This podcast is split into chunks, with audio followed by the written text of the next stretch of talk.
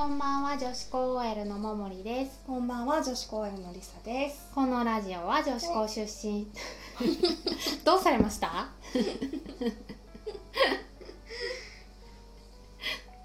すみませんすみません。お湯を飲んでおりました。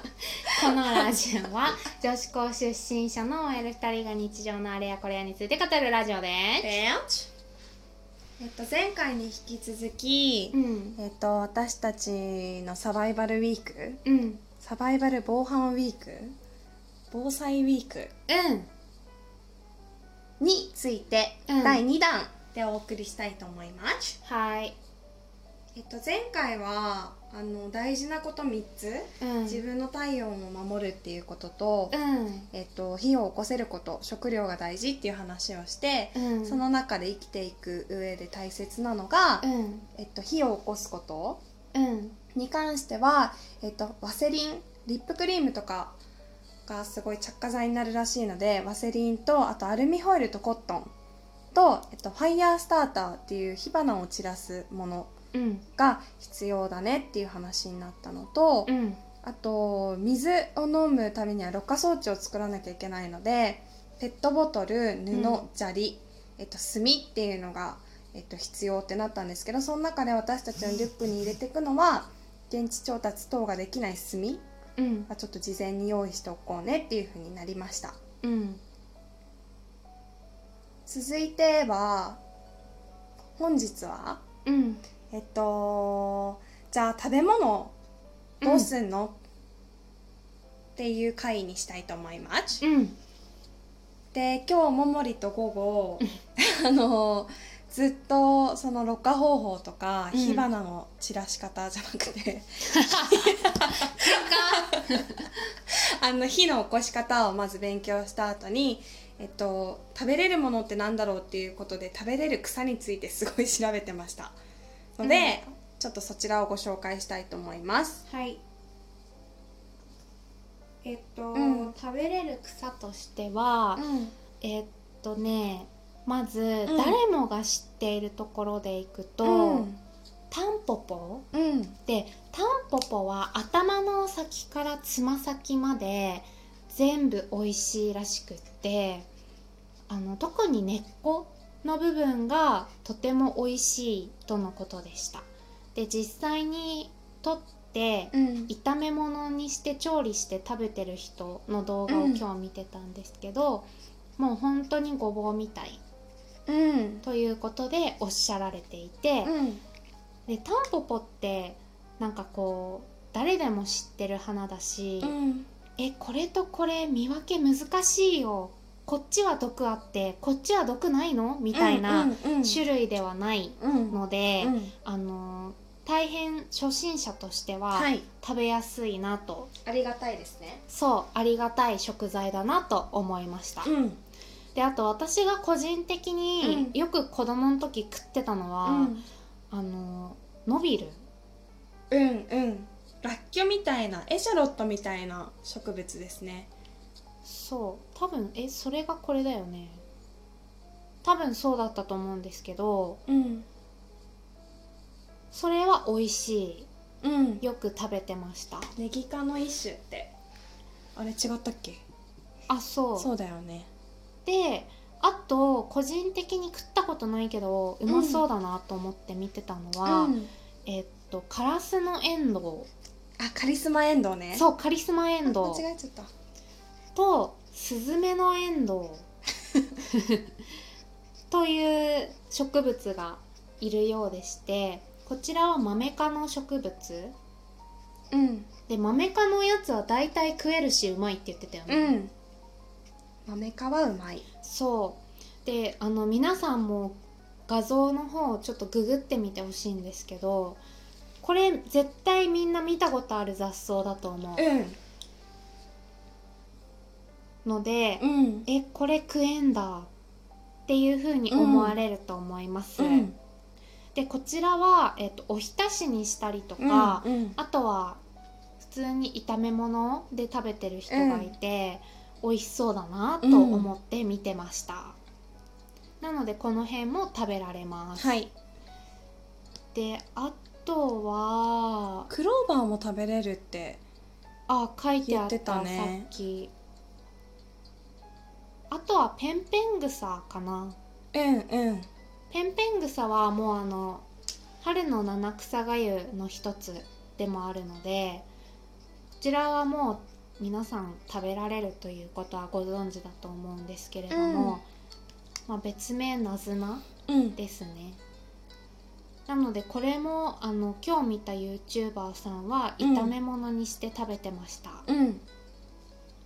あと箱べ箱べも春の七草の一つ、だね。でもこれはちょっと個人的に見分けるのが難しくて。そうだね。ちょっと似てる草がいっぱいあるかも。そう、ん。であとあんまりなんかまああ見たことあるかもって思ったけど、うんうん。今のお家の近所ではあまり見かけない見かなって思った。あと大箱？うんうん美味しそうだった。うん。うんあれは何にしてたっけ？天ぷら？パスタ？パスタ。パスタか、うん。なんかパスタとしてまあそもそもにパスタなんで麺が必要なんですけど、うん。まあ一緒にこう炒めたりして食べてました、うんうんえー、あと今これは今知った情報なんですけど、うん。今見てるサイトでいくと、うん。パンジーやビオラうん。も食えるらしい、へえじゃあ書いとこう。ん。そうだね。で調達できる食材はこんなもんだと思うんですけうど、ん。あのーそのサバイバルファミリーで言ってたのは、はい基本的に燻製とかにするといいよっっていうのを言っていて、やっぱ日持ちが長くなるうん。から、でも私たちいぶせないよね。でも手に入れてさも。やっぱ薪とかをどうにか手に入れてうん。火はあるじゃん、うん。だからそれで炭を作って置いとけばうん。できないかなちょっと燻製の方法はうん。調べないとね。うん。なんか燻製ってでも閉じ込めないといけないじゃん、うん、密封した環境が作れればね。なんかうんビニールシートとかでうまく作れないかね、うんうん。確かに。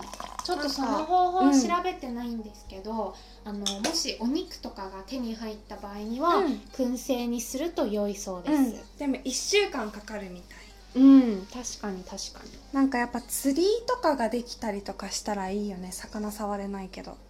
にうん。あとその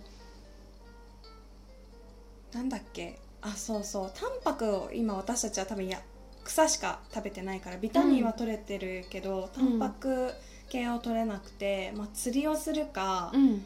あの狩猟？うんをしてうん。何かを捉えるっていうこともちょっと考えた時に、あのクマとかうん。を倒せるようになっといた方がいいなっていうのでうん。クマとの戦い方っていうのも今日学んで、うん。でクマと戦う時はまず目で睨みつける。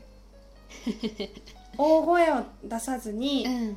あの目をみ睨みつけて、うん。で立たせて両手を上げさせる、うん。前に出させるのがいいらしくて前足か。うん。二足歩行に二させる。足歩行に歩行だって歩行にさせて、うん。腕の長さで距離感を知っといた方がいいっていうのを知って、うん。でその次にえっと背中に乗る。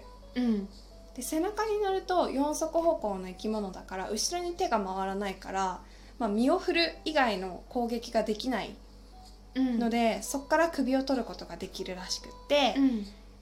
あのモモリがあのクマを見て立ち上がって二足歩行にさせて、うん。私がその隙に後ろに回って、うん。あの後ろに飛びついて首をやるっていうので、あのクマを仕留めることはもう大丈夫そうです。うん。そのようなシミュレーションまで今日しました。はい。勝てる。うんなんか逃げたりとかはしちゃダメなんだって。うん。あと死んだふりもね。そう意味ないって。うん。あとクマを撃退するためにはクマ撃退スプレああ書いてあったー、ね。そうっていうのは効果的らしい、うん。あのそもそもこの東京のねうん。この地でどう熊に会うんだというところがあると思うんですが、あのサバイバルファミリーのようにうん。2年間停電になってしまった場合、うんうんやっぱ移動をしながら生きていくということを考えた時にうんそのような場面に出くわすかもしれないので、あとなコロナの時だっけ災害の時だっけあのー結局食べ物がないからさ、うん。動物たちが降りてきたことあったようね、ん。イノシシとかさがどんどん山から降りてきちゃうことがあるっていう風にあったから、うん。やっぱり遭遇する可能性はあるので皆様もちゃんと調べといてください、はい。これであのー私たちはうん。防災リュックうん。を作って、うん。いつでも大丈夫なように備えるのと、うん。さっきあの待ち合わせ場所うん。も決めたのでそうそうそう。あの家族がいる人とか、うん。私たちみたいに一緒に住んでる人がいる場合は、うん。待ち合わせ場所を決めた方がいいと思います、うん。私たちは近所のあの友達を待つ席っていうポジションがあるので、うん。そこでももりを待ちます。はい。はい。そんなこんなで本日はこちらで宣伝に行かせていただきます。はい。はい。私たちは JOSHIKOU アンダーバー OL 女子高 OL で、えっとインスタグラムとツイッターをやっておりますので皆様必ずフォローお願いいたします、はい。で今年の最後2021年の最後までにうん。フォロワー、インスタのフォロワー1000人にするのが私たちの目標なので必ず皆様フォローをお願いします。お願いします。おやみー。おやみー